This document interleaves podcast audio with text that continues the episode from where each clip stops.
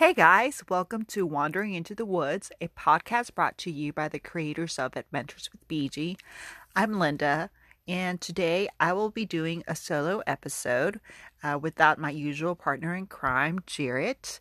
And to fit that that theme of doing something solo, today I thought I would discuss with you something I've labeled as defensive traveling. Now, what do I mean by defensive traveling? I think of it as some precautions that you would take to make sure that you travel safely, particularly when you are by yourself.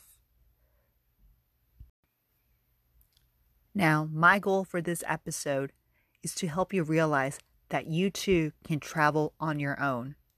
It is just a matter of preparing and doing a little bit of planning to make sure that you take the proper safety precautions to make sure that you have the best time out there on any trips you might take around the world or around your country. These tips will be general so that they help those of you who love planning every step of your trip, but they will also help those people that like to see where the wind blows. Before I go into the tips for solo travelers, I'd like to give you a little bit of my background so that way you have an idea of where I'm coming from and might be able to decide whether my tips are helpful for you. I have been traveling since I was a little girl with my parents and my sisters. We weren't particularly wealthy, but my parents made sure that we had enough family time to take long road trips, particularly across Mexico, throughout my childhood and teen years. And those are some of the best memories that I have. I got to see different architectural ruins. I got to visit historical sites. I got to visit museums. And it was such a wonderful experience just seeing different areas of Mexico that it gave me a thirst to see what was out there beyond Mexico and the United States. So in 2009, when I was a junior in college, I had the opportunity to study abroad, and I did so in Chile. From there, I visited Jarrett in Italy and followed up those trips with another 2 trips to Italy throughout the next couple of years. All of these trips were done by myself, and I must admit I was terrified, and I even broke down in tears at some point in some of them.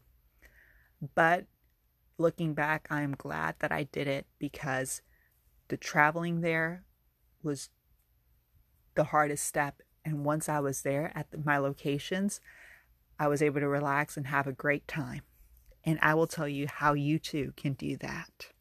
Now, the following tips are to be applied before you take off on your trip. Tip number 1, figure out your cell phone or satellite phone connection plan before you travel. Many companies already offer international texting for free or for reduced data prices for cell phones.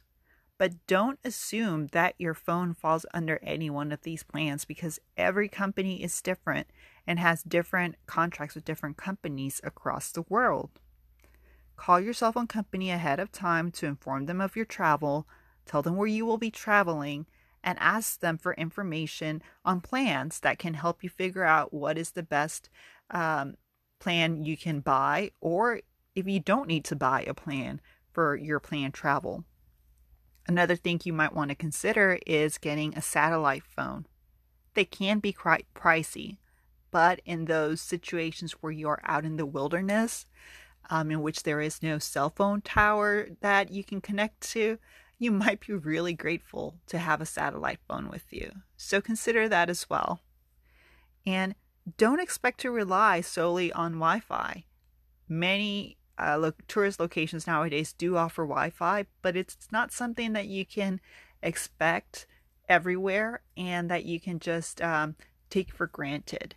So rather than relying or hoping that people at the locations you are visiting will have Wi-Fi, it's just best to plan ahead of time and consider getting a great cell phone or satellite plan for your travel. Tip number 2, purchase a small portable USB battery to charge your phone. You can buy these for as low as $10 online or at a retailer store. You will want this small portable USB battery for the tools that you will be using on your trip. If you are out touring the city, you would use this portable battery to recharge your phone or your camera throughout your day. And if you are out there in nature camping, you will want to use this charger to keep your phone connected for those random times in which you do have cell phone coverage, not to mention all those pictures you'll want to be taking. Additionally, if you're going to be out there camping, you might want to consider getting a solar-powered USB battery to charge, because that will come in very handy when you're out there in nature. Tip number 3, purchase at least one universal charge adapter. Different countries use different voltages and outlets to connect electronics for electricity. If you plan on traveling to more than one country in the future, purchase a universal charge adapter that can help you charge your phone, laptops, tablets, cameras, and even your straightening iron. If you're meeting with someone at your destination, consider getting more than one, because you will be needing both to charge those phones of yours. Tip number 4, make sure you have all your medications and make any special health arrangements you might need. As someone taking medications for conditions such as rheumatoid arthritis and depression, I need to make sure I do not skip any treatments during my trips, because skipping treatments is not only not healthy for me, but it could cause serious disruptions throughout my trip for my travel companions and myself. For our Salkantay trip to Peru in 2019, in which Jarrett and I spent 4.5 days out in the wilderness, camping out in the mountains of South America, I made appointments with my general practitioner and my rheumatologist ahead of time to get medications for altitude sickness, in case the need arose, which it did, and for a rare cortisone shot that I get every couple of years to ensure that no RA pain disrupted our epic adventure. I'm sharing these details with you to highlight that your medical needs do not need to be an impediment to your adventures, as long as you're checking in with your doctor and get the medications you need before traveling. You should be more than ready to take on that next trip. Just make sure to consult with your doctor. Tip number 5, plan ahead for travel from the airport to wherever you will be staying. From my experience, I can tell you planning transportation from the airport to your location will save you many of headaches. I still remember arriving in Rome for the first time and being overwhelmed by not understanding the language. I boarded a cab, but I kept looking at the meter because at the time the cab drivers were not taking credit cards, and I had no idea if I had enough cash to pay the cab driver. It was a nerve-wracking situation, and I still don't remember if I even had enough to tip the driver. I mean, are you even supposed to tip the drivers in Italy? I'm still not even sure about that. But, you know, tipping is another thing you might want to look into while you're looking into the transportation. As I've gotten older and traveled more, I can definitely say it's been such a relief to just arrive at our destination at the airport and look for a metro or bus connection, or in those few fancier trips, a driver. As a true crime fan, I too often hear horror stories of travelers who took a sketchy form of transportation, either because they did not know the dangerous players that could be lurking out there, or because of language barriers. This has resulted in kidnappings, rapes, and disappearances that might have been prevented if preparations had been made ahead of time, especially when you're traveling by yourself. So I implore you, please arrange your travel from the airport to your destination ahead of time through an established source, whether it's through the metro, buses, or a hotel shuttle. You can also travel through a legitimate taxi company, which you might want to look up as well before traveling. The least favorite option is Lyft or Uber, but if you choose any of these two options, make sure to send the details of your driver to somebody else before you travel with them. Tip number 6, let a loved one know when you are about to change locations and when you arrive somewhere. Whether it's someone back home or someone where you're traveling to, let at least one person know when your flight lands, when you're about to board a vehicle to go somewhere else, and when you arrive at other locations. This might seem like extreme or going overboard, but it might give you and your loved ones a much needed peace of mind. And if anything happens, it could help those that are looking for you.